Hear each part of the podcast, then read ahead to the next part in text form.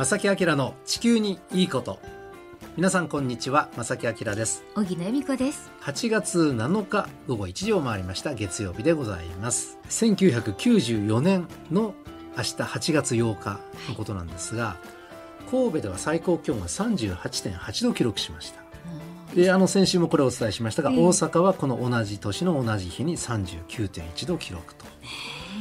うんね今年はもしかしたらもうねこうやってお話ししてる間にどっか関西でも40度を超えているところが出てきてるのかもしれませんけれども、まあ、今年は特にこれ全世界的に記録的な暑さになっている状態です。ある専門家はね、はい、今年が本当に厳しいんですよ。いろんな原因が重なって暑さがね。だからこうなるともしかしたら来年以降数年間はちょっと気温を抑えられるかもと言ってる研究者がいらっしゃる。そうなんですか。ですが、ええ、ある意味だから今年が異常に極端にこうなってるということを言ってるので、え、これから寒冷化が進むわけでは多分ないと思うんですけどね、まあ、それぐらい異常な暑さになってるので、はい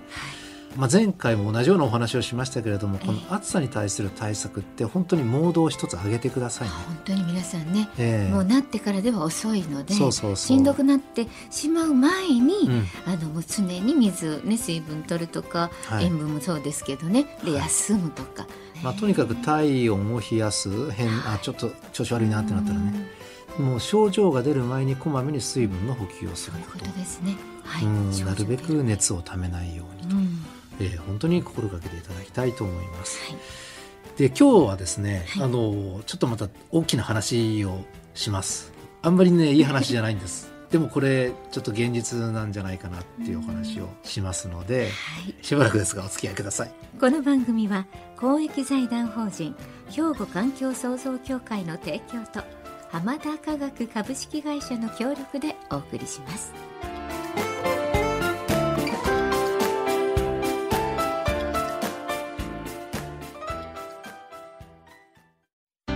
兵庫環境創造協会。2050年脱炭素社会の実現に向け兵庫カーボンニュートラルセンターとして環境と調和した未来を目指し脱炭素化への取り組みや自然環境の保全再生など皆様と共に進めています。環境適合型社会の実現を目指して兵庫環境創造協会。お父さん何してるん？え店で使ってた揚げ油捨ててるけど。もったいな油ってリサイクルしてハンドソープにできるねんで。油がハンドソープに？浜田科学ってとこに頼んで回収に来てもらい SDGs や。使用済みの天ぷら油をリサイクルで再び資源に。浜田と俳優のリサイクル。さて今日はですねあの今年の4月ぐらいだったかな。一度お伝えした話題をですね、もう少し掘り下げて考えてみたいと思います。何度も何度も言いますよ、皆さん。えー、私たちが住んでいるね、地球のお話なんです。大切です。別に理科のお勉強でも何でもないのでね、先祖が経験した お話です。大事です。はい。えー、先祖といってもだいぶ昔からね、遡りますが、はい、地球というのはですね、46億年の長い歴史があると言われておりますが、その長い歴史のうち、えー、過去5億年、まあ、これも長いけども過去5億年の間に合計5回の生命の大量絶滅のタイミングがありました。子供たちもねなんか図鑑とかでね、うん、見たことあるかもしれませんね。そうあのーうん、地球上に住んでる生き物ってえ繁栄して衰退してってこれ繰り返してるんですね、うん、過去5回ありました。でこういう話ね4月でもねお話したのを思い出された方もいらっしゃるかと思いますがで一番皆さんね馴染みがあるとかねあの記憶にあるのはおよそ6600万年前。あ記憶というか経験したわけじゃないですよ皆さんね。大昔ですが、はい、あの勉強した記憶があるかと思いますが、はい、およそ6600万年前白亜紀末の恐竜の絶滅ですね。ねはい、え首長竜やアンモナイトが完全に絶滅。す、べ、ての生き物の70%がこのタイミングで絶滅したと言われているんですね。いやこの辺多分小学生の皆さんの方が詳しいかもしれません。そうね 恐竜好きなね、ね、子供たち多いと思いますが。ねでこのねあの恐竜の絶滅およそ6600万年前のこの絶滅の原因はえー、結構細かいところが分かっていまして、はい、直径約10キロから15キロメートルの小惑星が地球に衝突したからとする説、うん、まあ、いわゆる隕石説が最も有力になっています。なるほどでその時に発生した火山噴火などによって生じた火災、はい、それから隕石の衝突の衝撃で巻き上げられた粉塵が太陽の光を遮ってしまって植物は光合成ができなくなって、食物連鎖生態系の崩壊や全地球規模の気温低下これを引き起こして、まあ、大量絶滅につながったと。これが、まあ、ほぼ有力な説になっているんですね。はい。であの今年の4月の放送ではこれ一番最近の大量絶滅としてこのようにお伝えしたですが、うんはい、今日ね問題にするのはこの一番最近の恐竜の絶滅のタイミング白亜紀末が実はね、はい、結構その前の何回かあった大量絶滅のうち例外的なものだったんじゃないかって最近言われるようになってるんです。そうなんですかちょっと絶滅の原因がね昔と違ってるんじゃないかと言われてるんですね。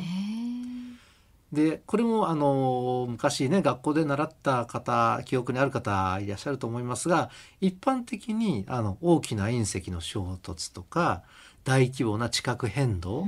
によって生き物が住めなくなったとよく言われますけれども確かにこの白亜紀末のものってその可能性が高い。今お話しした通りなんですね。はい、でもそれ以前の生き物の大量絶滅については調べてみますとね大気中の二酸化炭素の影響のようなんです、えー、詳しくは後半にお届けします。正木明の地球にいいこと。正木さん荻野さん頑張ってね。えー、今からですね700万年前から600万年前に地球に人類が現れます進化を遂げた後今の社会がこうやってできてるわけなんですが、はい、まあそれより前って地球上で生き物の、えー、繁栄や衰退これも繰り返してきました。うん、前半にお話した通りなんですが、はい、見てないですけど習ってきました。そうそう、はい、あのいろんなねあの過去の資料土の中のものとか、氷河の中のものとかいろいろ調べるとそういうものがある程度分かってきているということですよね。でその中で今日はですね今まで5回起きた生き物の大量絶滅にスポットを当ててお届けします。はい、でその5回のうち白亜紀末の一番最近の大量絶滅以外についてその最大の原因は調べてみると地球の炭素循環の激変だということが分かってきました。そうなんですね。ここが最近分かってきたことなんですね。すね。はい、あの絶滅って言ったら隕石の衝突とかね宇宙と関連して何かこう地球に影響を与えてしまったっていうイメージ皆さんお持ちかと思いますが、まあ、それも引き金かもしれませんけども、えー、直接の原因は地球の炭素循環の激変だということが分かってきました。で隕石の衝突が引き金となって例えば数十万平方キロもの範囲に溶岩を吐き出すような巨大噴火。これはですね大気中に二酸化炭素などの温室効果ガスを大量に放出しこの言葉は僕調べて分かったんですが、はい、暴走温室効果という言葉があるんですって。初めて聞きました、うん、この暴走温室効果や、それに伴う海の酸性化および貧酸素化酸素がなくなってしまう、はい、これを引き起こしたというふうに今言われているんですね。そうなんですね。二酸化炭素など温室効果ガスといってこれ温暖化の原因これね、うん、番組で何回も取り上げましたが、はい、その温室効果が暴走するような状況になったと。巨大噴火によってでこれが絶滅につながったんじゃないかと言われてるんですね。はい、で例えば大昔で何とかピンとこないかもしれませんが 2億5200万年前の地球史上最大の大絶滅の原因は巨大な火山の噴火だったんですね。はい、でこの噴火で少なくとも14.5兆トンのわかります？14.5兆トンの炭素が大気中に放出されました。すごいっていうのだけ皆さん覚えていきましょう。もう莫大な炭素があの大気中に放出されました。ということですよね。はい、でこれによって引き起こされた地球温暖化によって、海水と土壌の温度は14度から18度一気に上昇したと言われています。そうですか。で単純にこれ当てはめるとね例えば今日、まあ、神戸の最高気温35度だとしましょう、はい、でもこの温暖化だと18度プラスだったらどうなる？35足すと3453度、ね、それぐらいの、まあ、海水と土壌の温度の上昇があった。で海水はというと赤道付近だと表面温度がね40度。海水ですよこれ。気温じゃなくて。お風呂じゃないですもんね。そうそうそう。お湯レベルに達してしまったと、うん、でこうなると赤道付近の魚はほとんども生息していなかったできないですよ、ね、なので大量絶滅したんじゃないかと今考えられているんですね、さてさてこのことを受けて今の地球を考えてみましょう。はい現在に戻りますよ。昔の話ばっかりしないここね。ここ大事ですよね、はい、でこれね以前もお伝えしたんですけれども、うん。はい、1998年のアメリカ自然史博物館の調査によりますと70%の生物学者は、まあ、7割ほとんどですね。そう、うん、現在感心性大量絶滅が起こっていると見ているんだそうです。感心性っていうのはおよそ1万年前から現在までのことを関心性というふうに呼びます。なるほど。皆さん覚えてください。この時期だから今ですよ。要するに現在大量絶滅進んでますよっていうことを70%の生物学者は唱えているということなんですね。もうじゃあもうそれってね言い切っていただいてもいいぐらい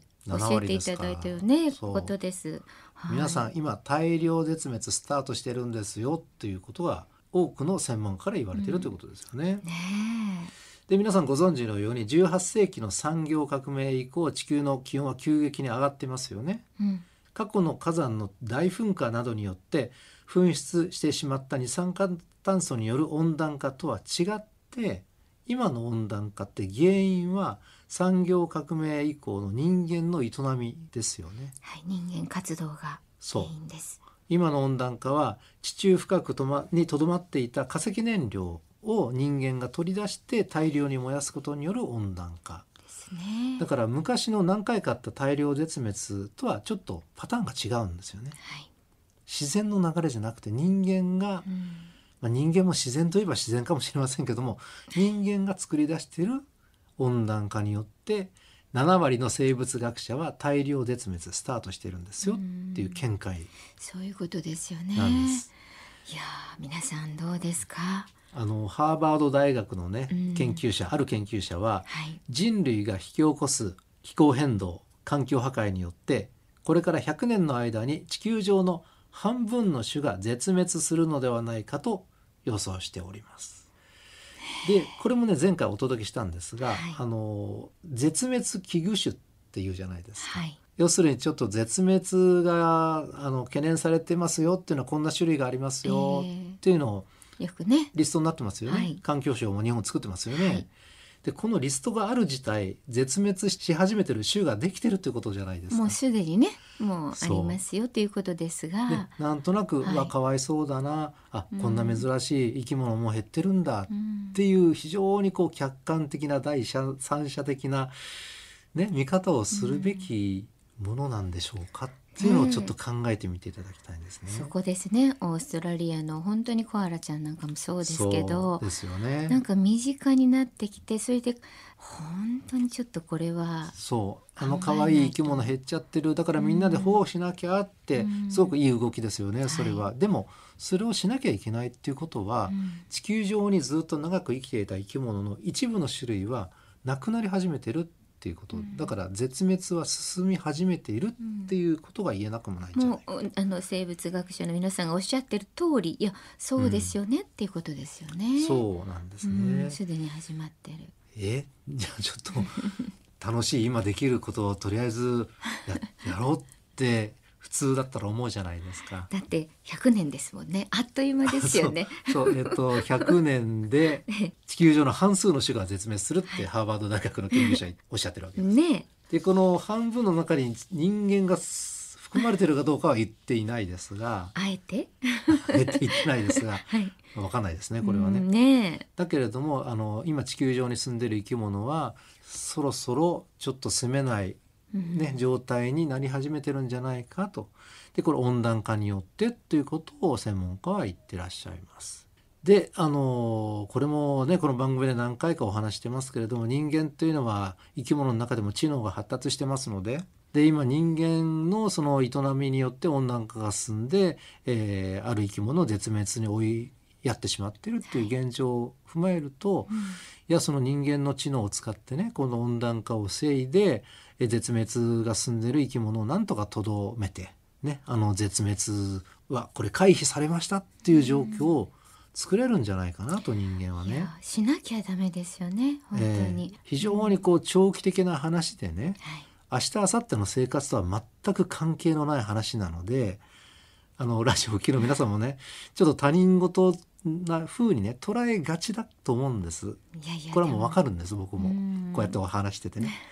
でもこれ事実であって、はい、えー、専門家その人間のねあの知恵を持ったもっと知恵を持った研究、専門家知識を持った専門家の方がおっしゃるっていうことはこれはやっぱり重く受け止めて、やっぱり対策はどんどん進めていかなきゃいけない。いや本当にね、え。ー、100年なんて本当あっという間だしまして今この暑くて暑くてって言ってる時に、うん、私たち自分ではどうしようもなくてやっぱり温度を調節するためのエネルギーの、に頼らないといけないっていうのはみじもう毎日感じてるわけじゃないですか。うん、でこれって自分でできないことですからそのエネルギーをしっかりと保つことをしないととか、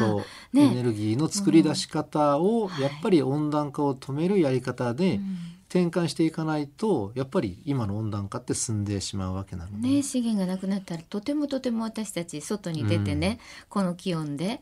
生きていけない絶滅しちゃうって言っても過言ではないですよだってね熱中症によって毎年夏にね、うんはい、命を落としてしまう方がいらっしゃるわけで。いらっしゃいます。もう千人超えて。そう。そうそう、はい、